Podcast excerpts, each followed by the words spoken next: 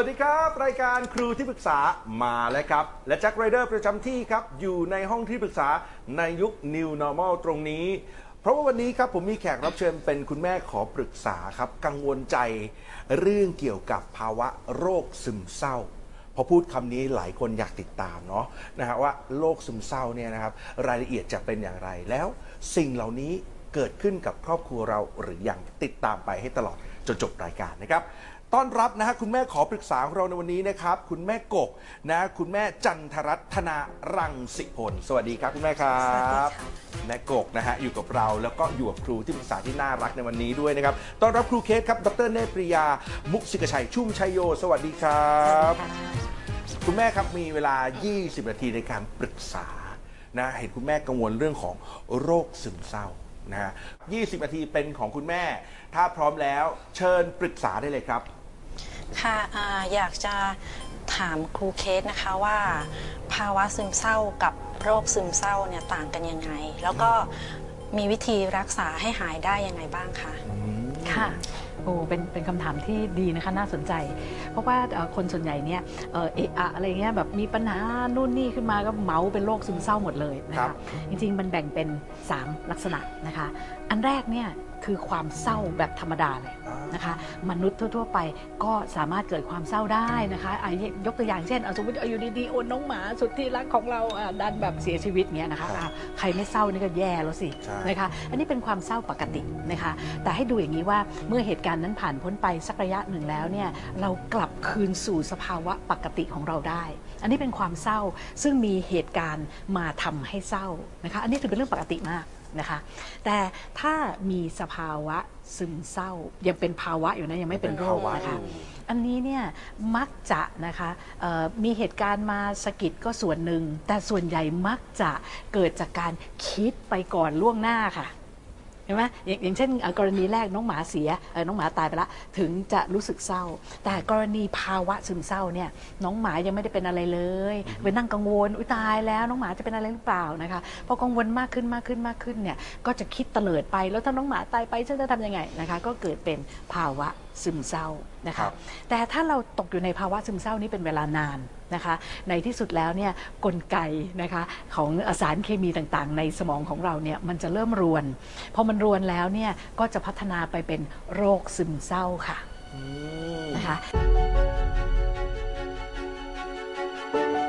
ามว่าแล้วเราจะรู้ได้ไงว่าเราเป็นโรคซึมเศร้าแล้วหรือนั่ยันง น่ะสิครับนะคะจริงๆแล้วเอ่อมีมีมีแบบทดสอบนะคะของเอ่อกระทรวงสาธารณสุขนะคะเข้าไปทำได้เลยนะคะเปิดเข้าไปในเว็บแล้วก็ทำนะคะก็จะรู้เลยว่าเอ่อช่วงนี้ฉันเศร้าหรือไม่เศร้านะคะแต่ถ้าขี้เกียจเข้าไปทำแบบทดสอบเนี่ยให้ดูว่าอารมณ์ซึมเศร้าที่แบบจ่อยไม่อยากทำอะไรอะไรอย่างเงี้ยนะคะมันนานเกินแบบเกิน 2 สัปดาห์ หรือแบบบางคนนี่ไปไกลเลยนะสองเดือนบางทีแบบ 6 เดือนอะไรอย่างเงี้ยนะคะคือถ้ามันเศร้านานอย่างเงี้ยให้รีบพบเอ่อแพทย์จะดีกว่านะครัคะบให้รีบปรึกษาจิตแพทย์ว่าอาจจะนะคะอาจจะเข้าสู่สภาวะที่เป็นโรคซึมเศร้าแล้วนะคะทีนี้นอกจากนี้เราก็สังเกตอาการโดยรวมต่างๆ ได้นะคะ เช่นเอ่อเคยเป็นคนช่างพูดช่างคุยเอ่ออยู่ดีๆ ช่วงนี้ก็ไม่อยากคุยกับใครฉันไม่อยากเจอคนฉันไม่อยากไปโรงเรียนฉันไม่อยากทำงานนะคะอะไรที่เคยสนุกก็ไม่สนุกแล้ว อันนี้ก็ถือว่าน่าจะเริ่มเริ่มๆแล้วนะครัคะบหรือว่าบางคนเนี่ยอาจจะมี นิสัยการกินที่เปลี่ยนไป อันนี้ก็จะดูได้ง่าย ๆ เหมือนกันนะคะ เช่นเบื่ออาหารเห็นของโปรดก็ไม่อยากกินนะคะ หรือบางคนเนี่ยทงตรงกันข้ามนะคะ กินมากกว่าปกติก็ถือว่าเป็นหนึ่งในสัญญาณเตือนเหมือนกัน นะคะ หรือบางคนเนี่ยอาจจะแบบว่าเริ่มมองโลกในแง่ร้าย เริ่มแบบว่าเอ่อฉันเป็นคนดีแล้วได้อะไรขึ้นมางั้นฉันเลวไปเลยดีกว่าแสดงว่าเริ่มมีสภาวะซึมเศร้าที่ค่อนข้างมากแล้วนะคะ แล้วถ้าสภาวะนี้มันยาวต่อเนื่องไปเรื่อยๆ อันเนี้ยน่าจะเข้าสู่สภาวะเป็นโรคซึมเศร้านะคะเพราะฉะนั้นก็ลองสังเกตเอ่ออะไรพวกอย่างนี้ได้นะคะ แต่คราวนี้คุณแม่อาจจะสงสัยว่าแล้วมันเกิดจากอะไรครับ นะคะหลาย ๆ คนเนี่ยเอ่อเข้าใจว่าเอ่อเป็นเพราะว่าฉันมีปัญหาชีวิตเอ่อแล้วเขาแก้ปัญหาไม่ได้จึงซึมเศร้า จริง ๆ สาเหตุมีหลายประการทีเดียวนะคะเอ่อประการที่หนึ่งเนี่ยซึ่งคนอาจจะมองข้ามนะคะมันจะเป็นเรื่องของกรรมพันธุ์ค่ะนะคะเราก็พบว่าถ้ามีสมาชิกในบ้านน่ะเป็นนะคะเอ่อสายเลือดเดียวกันเนี่ยนะคะอาจจะนะคะอาจจะคือไม่ได้แปลว่าต้องแบบทุกคนต้องเป็นนะครัคะบครับอาจจะ นะคะก็ส่งต่อมาได้ทางกรรมพันธุ์ด้วยนะคะประการที่ 2 อันนี้ก็ชัดเจนค่ะ เรื่องของสภาพแวดล้อมเรื่องของการดำเนินชีวิตที่มีปัญหา และไม่ได้รับการแก้ไขนะคะเป็นปัญหาซ้ำๆซ้ำๆซ้ำๆแล้วก็รู้สึกว่าอ๋อฉันไม่รู้จะแก้ยังไงแล้วนะคะหรือประการที่ 3 อันนี้นะเกิดขึ้นเองเลยค่ะ นิสัยส่วนตัวนะคะนิสัยส่วนตัวเป็นคนวิตกกังวลในทุกๆเรื่องเลยทีนี้พอกังวลมากๆนะคะไอสารเอ่อต่างๆ สารเคมีแห่งความสุขในสมองอะไรเงี้ยนะคะเอ่อมันก็อาจจะเอ่อเริ่มแบบพร่องไปนะคะ เราก็จะเข้าสู่สภาวะพร่องความสุขก่อน แล้วก็พอพร่องความสุขอยู่เป็นเวลานานๆนะคะในที่สุดก็ไอสารเคมีในสมองเริ่มเริ่มเสียศูนย์นะคะ อันนี้ก็นำไปสู่โรคซึมเศร้าค่ะ มีหลายสาเหตุครับคุณแม่ครับค่ะนะฮะแล้วถ้าต่างกันยังไงเนี่ยผมว่าบางครั้งถ้าเราตัดสินใจเองไม่ได้ อย่างคุณแม่สมมติคุณแม่ไม่ได้เป็นเอง แต่เห็นคนรอบข้างเป็นแล้วก็น่ากังวลครูเคสครับแบบเนี้ยเราเอาสิ่งนี้ไปคุยกับหมอแทนเขาได้ไหมฮะ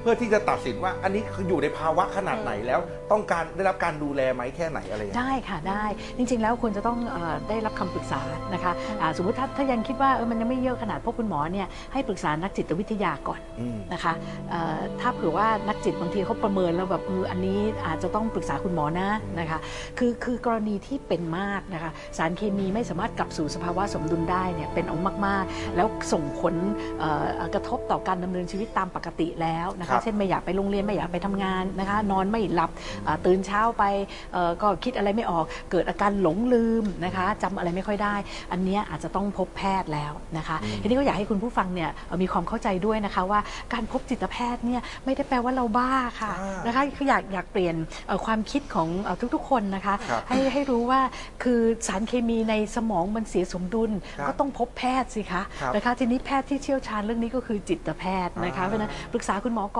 ค่ะนะคะ แล้วก็สมมติว่าถ้าเรามีปัญหาอ่าด้านอื่นเลย เดี๋ยวคุณหมอเขาจะทำงานเป็นทีมอ่านนะคะ เพราะฉะนั้นอย่าอายอย่าอย่าคิดเอ่อว่าฉันไม่เป็นอะไรนะคะ จริงๆแล้วคนที่สุขภาพจิตดีเนี่ยเขาจะดีเทคได้ทันทีว่าเออพักนี้ฉันรู้สึกไม่ไม่ไม่ปกติละครับนะคะ รีบพบแพทย์ซะแต่เนิ่นๆเนี่ยก็จะรักษาได้นะคะ ซึ่งในบ้านเราก็ดีมากคุณแม่ครับ นอกจากวอล์กไปหาคุณหมอแล้ว เรายังสามารถแค่ยกหูได้นะฮะใช่มีสายด่วนเดี๋ยวนี้มีกรมสุขภาพจิตออนไลน์ใช่คุยได้เลย ค่ะคุยในออนไลน์ก็ได้นะครับ เรียกว่าง่ายแล้วก็ฟรีด้วยนะในบ้านเรานะฮะคุณแม่เป็นยังไงครับคำถามแรก เคลียร์ค่ะเพราะว่าลูก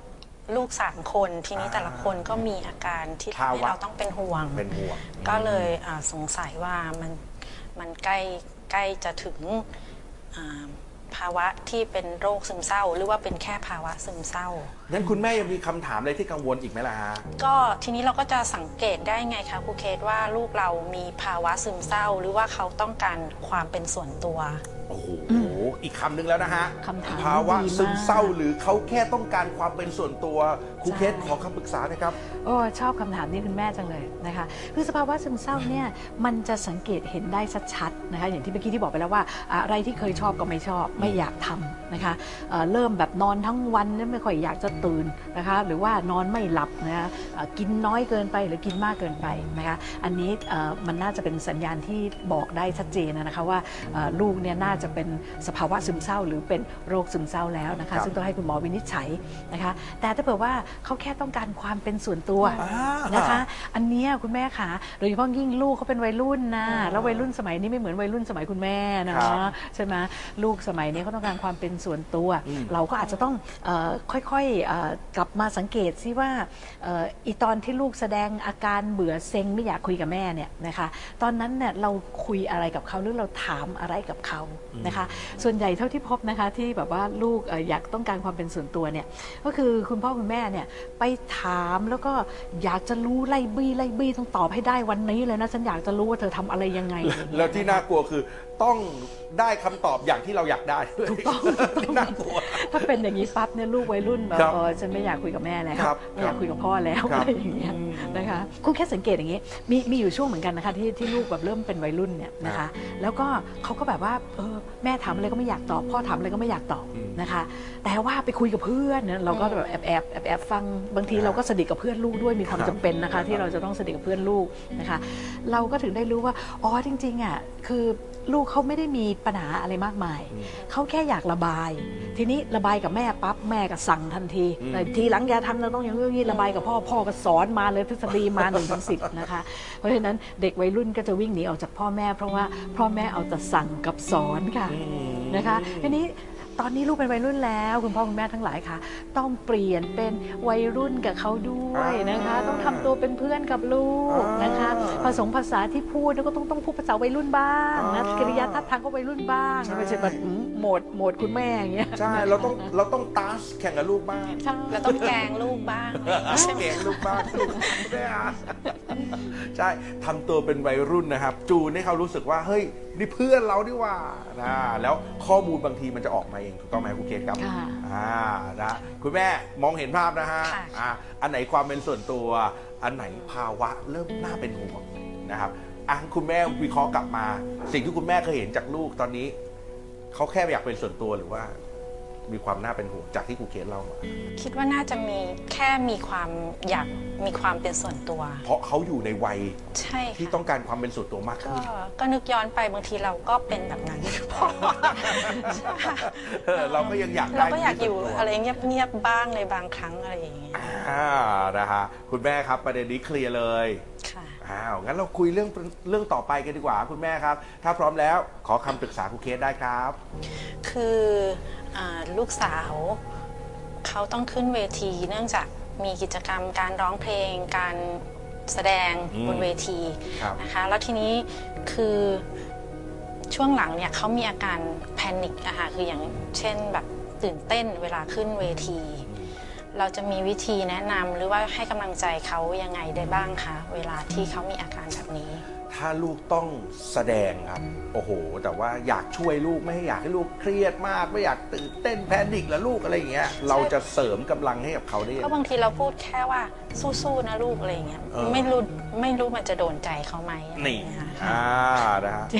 จริงๆคำพูดเชียร์ตอนที่คนกำลังแบบ กำลังกังวลใจอะอืมมันไม่ช่วยหรอกค่ะอ้าวนะคะนั่นน่ะสิคะคือแบบสู้ๆนะลูกใช่โอ้โหมันยิ่งกดดันนะใช่ลูกยิ่งรู้สึกว่าตายแล้วงานนี้ฉันพลาดไม่ได้นะอ่าเพราะว่าแม่แบบแม่คาดหวังอยู่ แม่ว่าฉันจะต้องแบบนะต้องร้องได้ดีอ่าหรือว่าจะไปประกวดนะฉันจะต้องได้ที่หนึ่งที่สองอะไรอย่างเงี้ยนะคะเพราะฉะนั้นบางทีนะคะ หลายครั้งทีเดียว อาการแพนิคของลูกเนี่ยไม่ได้เกิดจากผู้ชมค่ะ นะมักจะเกิดจากความคาดหวังของบุคคลสำคัญในชีวิตของเขานะคะอะเช่นอะคุณพ่อคุณแม่ก็น่าจะตกเป็นจำเลยหนึ่งนะคะอาจจะเป็นคุณครูเป็นโค้ชของเขานะคะคือความคาดหวังของบุคคลสำคัญในชีวิตของเด็กๆเนี่ยเอ่อจริง ๆ แล้วเกิดจากความหวังดีแทบทั้งสิ้นครับนะคะเพียงแต่ว่าบางทีเราเผลอใส่ความคาดหวังมากเกินไปโดยไม่รู้ตัวหรือเปล่า นะคะ ยกตัวอย่างเช่นนะคะ อันนี้คลาสสิกมาก คุณพ่อคุณแม่หลายบ้านจะแบบเถียงครูเคคอเป็นเอ็นเลย ไม่นะคะ ไม่เคยคาดหวังเลยค่ะ ดิฉันบอกลูกเสมอนะคะทำได้แค่ไหนก็แค่นั้นนะคะคำคำนี้อะค่ะ เด็กเนี่ยรู้สึกว่าอย่างไรถึงแม้คุณพ่อคุณแม่บอกว่าไม่เป็นไรลูกเอาเอาทำให้ดีที่สุดเลยนะลูกโอ้โหคำพูดพวกเนี้ยมันกดดันค่ะลูกจะรู้สึกว่าถึงแม้พ่อแม่ไม่ได้พูดว่าต้องต้องชนะนะ หรือต้องแบบต้องต้องดีเลิศนะคะ แต่ว่าเด็กเนี่ยกดดันไปแล้ว เพราะคิดว่าพ่อแม่เนี่ยเขาอยากจะเห็นความสำเร็จของลูกนะคะ เพราะฉะนั้นบางทีพอเราเราทำอย่างเนี้ยนะคะมันเลยทำให้เด็กๆเนี่ยหมดแพชชั่นในสิ่งที่เขาทำ นะคะส่วนใหญ่เลยเด็กๆที่เป็นนักร้องเป็นนักแสดงเป็นนักกีฬาในกลุ่มเดียวกันเลยนะคะเป็นเด็กที่มีความสามารถในตัวสูงอยู่แล้วนะคะแต่ว่าบางทีการประกวดแข่งขันต่างๆเนี่ยมันกลายเป็นดาบสองคมนะคะคือมันไปทำให้เด็กเนี่ยเกิดการแบกความคาดหวังเอาไว้นะคะทำให้เขาเครียดนะคะ ดังนั้นเราจะช่วยลูกๆที่มีความสามารถพิเศษอย่างนี้ได้อย่างไรนะคะ แทนที่เราจะไปกังวลถึงผลลัพธ์ นะคะ เราควรจะทำให้กิจกรรมนั้นเนี่ยเป็นกิจกรรมแห่งความสนุกสนานนะคะ คือแบบว่าคือสนุกเอ่อเป็นอะไรที่แบบพ่อแม่กับลูกคุยกันได้เรื่องนั้นเรื่องนี้นะคะไอ้เส้นลูกเป็นนักกีฬาอย่างเงี้ยนะคะ เราก็แบบว่าคือแบบคุยกันแบบในเรื่องของแบบเอ้ยโอ้โหเมื่อกี้เมื่อกี้พ่อเห็นนะโอ้ช็อตนี้ว่าเด็ดมากอะไรเงี้ยนะคะคือคือทำให้เห็นว่านี่คือความสนุกสนานนะคะไม่ใช่ไปคุยว่า คราวนี้ทำไมตีไม่ดีเลยลูก คราวนี้เมื่อกี้ลูกเอ่อโน้ตเพี้ยนไปตัวนึงนะ อะไรอย่างเงี้ยนะคะ เพราะฉะนั้นไอ้การสร้าง passion ให้ลูกนะคะ กับการใส่ความกดดันเนี่ยแหม้มันมันต่างกันนิดเดียวอะค่ะนะคะเพราะฉะนั้นคุณพ่อคุณแม่อาจจะต้องกลับมาทบทวนตัวเองว่าเฮ้ยกลยุทธ์ของฉันในการ cheer up ลูกเนี่ยนะคะมันไปสร้าง passion ให้ลูก หรือว่ามันไปใส่ความกดดันให้ลูกค่ะ แต่มันนิดเดียวครับครูเคสนี่ผมขออนุญาตคุยด้วยนะคุณแม่ค่ะฮะ คืออยากให้กำลังใจก่อนขึ้นเวทีอะครูเคสครับ อยากจะรู้ว่าเราถ้าเราไม่พูดว่าสู้ๆนะทำเท่าที่ทำได้นะ ถ้าไม่พูดประโยคเหล่านี้แต่อยากให้เขารู้ว่าเรา เราอยู่ข้างๆนะ เราเราเราเราเรา เรา support นะ ค่ะ เราจะสื่อสารยังไงดีอะครูเคสก็ครับสื่อสารอย่าให้ซีเรียสสิเออ อะถ้าเป็นลูกครูเคสนะ อ่าจุ๊บจุ๊บจุ๊บจุ๊บเนี้ยพอแล้วมันจะพูดอะไรมากมายอ้าวใช่ไหมไม่ใช่โอ้โหครูเคส กอดกอดแล้วตบไหลทำดีที่สุดแล้วลุงแค่นี้ก็เครียดแล้วอย่าลืมว่าลูกกำลังเครียดอยู่แล้วอะ แล้วพอพ่อแม่มากอดปั๊บแล้วพยายามสู้สู้เต็มที่ลูกโอ้โหพูดแค่นี้ก็เครียดแล้วอะ ไม่แล้วลูกจะบอกแม่ทำอะไรของแม่ประมาณนี้ไม่แต่ว่าคือลูกจะผ่อนคลายทันทีไงเพราะมันเป็นการแบบเมคโจ๊กเออเออเออใช่ไหมคือคือเราเราจะต้องดึงดึงความกังวลใจของเขาออกไปอ่านะแต่ถ้าบอกสู้ตายลูกโอ้โหอ่าแบกเขาไว้แบบเนาะนั่นคุณพ่อคุณแม่คะตลกบ้างก็ได้นะคะอ่าเปลี่ยนสถานการณ์ไปโฟกัสเรื่องอื่นบ้างที่ไม่ใช่การก้าวขาขึ้นเวทีอ่านะคุณแม่ครับเห็นภาพเนาะค่ะไหนคุณแม่ลองทำใช่ครับไหนนี่น่ารักมาก โอเคแม่กบครับตอนนี้เราเหลือเวลาประมาณ 4 นาทีสำหรับคำถามของคุณแม่กบครับนะฮะพร้อมนะ พร้อมแล้วเชิญปรึกษาต่อครับ พอดีอ่าลูกสาวคนเล็กนะคะ ปีนี้ก็คือม อืม .6 ที่จะปีต่อไปเนี่ยค่ะเขาจะเข้ามหาวิทยาลัย ทีนี้เราจะแนะนำหรือว่าช่วยลูกตัดสินใจในการเลือกคณะ หรือมหาวิทยาลัยที่ที่เหมาะกับเขายังไงดีคะ อืมคือ อย่าเพิ่งกระโดดไปที่คณะอะไรอ่าจะประกอบอาชีพอะไรนะคะเอ่อเราต้องให้เด็กเนี่ยเขาเห็นตัวเองให้ชัดเจนก่อนให้เขารู้จักตัวเองก่อนว่าเขาเนี่ยทำอะไรแล้วมีความสุขนะคะคนเราจะประสบความสำเร็จในชีวิตได้เนี่ยความสุขในการทำสิ่งนั้นต้องนำค่ะที่เราเรียกว่า passion นะคะแต่ถ้าบอกว่าเราไปสอนให้เขาอยู่ที่ผลลัพธ์ซะแล้ว นะคะเด็กคนนั้นก็จะทำผลลัพธ์ได้อย่างประสบความสำเร็จ แต่จะไม่มีความสุข คุณแม่ต้องถามตัวเองว่า อยากให้ลูกประสบความสำเร็จและมีความสุขหรือว่าประสบความสำเร็จแบบเป็นทุกข์คือไม่มีความสุขนะคะนั่น step แรกที่แนะนำนะคะก็คือการแบบพูดคุยหรือว่าสังเกตสังการนะคะถ้าลูกทำอะไรได้ดีนะคะแล้วก็บอกว่าโอ้ยสุดยอดเลยค่ะ หนูทำได้ไงอะ่ะนะคะอย่างเนี้ยคือคือเราจะเลือกจากอะไรที่ง่าย ๆ เล็ก ๆ ก่อน นะคะอย่างเช่น สมมุติว่าเอ่อลูกเขาเอ่ออะไรอะอะทำการ์ดให้เพื่อนอย่างเงี้ยนะคะแล้วเราบอกเฮ้ยอุ๊ยสุดยอดเลยอะเฮ้ยลูกทำตรงนี้ได้ไงอะอะสอนมามีเอ่อทำตรงพับตรงนี้หน่อยสิอย่างเงี้ยนะคะ การทำอย่างนี้เนี่ยมันจะทำให้ลูกเนี่ยเริ่มค่อยๆหันมามองตัวเองว่าเออใช่ ฉันทำมันไปได้อย่างไรอืมนะคะ เขาจะค่อยๆเห็นว่าเขามีทักษะอะไรอืม นะคะแต่ถ้าบอกว่าเราข้ามขั้นตอนกระบวนการนี้ไปเลย ไปถามว่าลูกค้าลูกอยากจะเรียนอะไรเนี่ยตกลงจะเรียนอะไรครับนะ ไม่ว่าเป็นหมอก็ดีนะ เป็นวิศวะก็ดีนะ คือถ้าแบบนี้เนี่ยลูกจะไม่รู้เลยว่าฉันเก่งอะไรอืมนะคะ เพราะฉะนั้นเอ่อผลลัพธ์เนี่ยคุณเคสไม่กังวลนะคะคุณเคสอยากจะบอกคุณพ่อคุณแม่อย่างนี้ค่ะว่า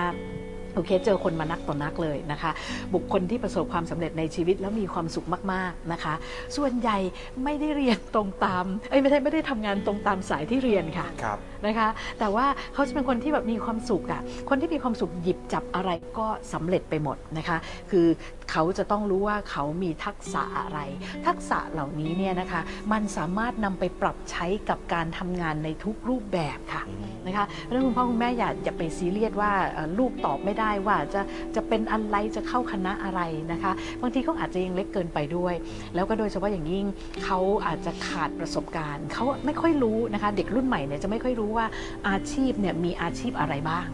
นะคะเขาจะเห็นเฉพาะไอ้ที่เขาเห็น ดังนั้นเมื่อถามว่าหนูอยากทำอะไรคะ ทุกคนจะตอบว่าหนูอยากเป็นยูทูบเบอร์เพราะนั่นคืออาชีพที่เขาเห็นอืมนะคะเพราะฉะนั้นว่างๆนะว่าคุณพ่อคุณแม่ก็พาลูกๆนะคะอ่าไปคุยกับคุณลุงคุณป้าคุณน้าคุณอาเพื่อนของพ่อแม่บ้างนะคะ ให้เขาเล่าให้เขาให้ฟังว่าเออเนี่ยนะอาเป็นนักธุรกิจนะอาทำยังไงนะอ่าอุ้ยคุณป้านี่เป็นหมอนะเออเวลาคุณป้าไปทำงานเป็นยังไง คือให้เขาไปรับข้อมูลที่หลากหลายนะคะ ถ้ามีโอกาสหนีบลูกไปที่ทำงานคุณพ่อคุณแม่ได้ก็ดีเขาจะได้เห็นว่าแบบโอ้ในองค์กรองค์กรหนึ่งเนี่ยใช้บุคลากรซึ่งจบมาเรียกว่าหลากหลายทุกมาก คณะในมหาลัยอะค่ะมีอยู่ในองค์กรนั้นเสมอ อืม นะคะเพราะฉะนั้นเรามาโฟกัสที่ตรงนี้ดีกว่าไปถามว่าตกลงจะเรียนอะไรนะคะ ซึ่งเด็กตอบไม่ได้เพราะเขาค่อาจจะยังไม่มีประสบการณ์อย่างที่ครูเคสใช่เขานึกไม่ออกนึกไม่ออก อืมพาไปดู วันนี้เด็กเราไม่จำเป็นต้องมีแค่ IQ กับ EQ นะครับ ต้องมีอีกเรื่องหนึ่งก็คือความสามารถในการปรับเปลี่ยน การใช้ชีวิตตามตามภาวะที่อยู่รอบข้างของเรา ถ้าทำสิ่งนี้ได้ดีเนี่ย IQ กับ EQ เป็นแค่ส่วนประกอบนะครับในโลกยุคปัจจุบันถูกต้องไหมครูเคสถูกเลยค่ะ อืมนะฮะแต่แต่นี่ก็คือให้ให้สิทธิ์ในการตัดสินใจกับตัวเขาเองไม่เลยนะได้อืมคือคุณแม่อย่าเอาสิทธิ์ไปให้แล้วบอกว่าให้ลูกเลือกเอง ลูกไม่มีข้อมูลเพื่อประกอบการตัดสินใจครับ อ่าคุณต้องแม่แยกจะกันช่วยนะได้ก็คือเหมือนที่ครูเคสบอกก็คืออ่าพาเขาออกไปเจอกับใช่หลากหลายอาชีพมากขึ้น และให้เขาไปเลือกเอาตอนนั้นครับ แล้วตอนนั้นเขาอาจจะเลือกร่วมกับเราก็ได้ถูกต้องไหมฮะโอเคอ่านะฮะเอาละหมดเวลาพอดีครับแม่ครับ แต่ว่าวันนี้ผมว่าครบถ้วนเนื้อหาตามที่คุณแม่อยากรู้นะฮะค่ะวันนี้คลายปมได้หลายประเด็น เบาใจลงไหมฮะ ดีขึ้นค่ะ นี่ เพราะว่าต้องรับมือกับลูกตั้งสามคนนะฮะ นี่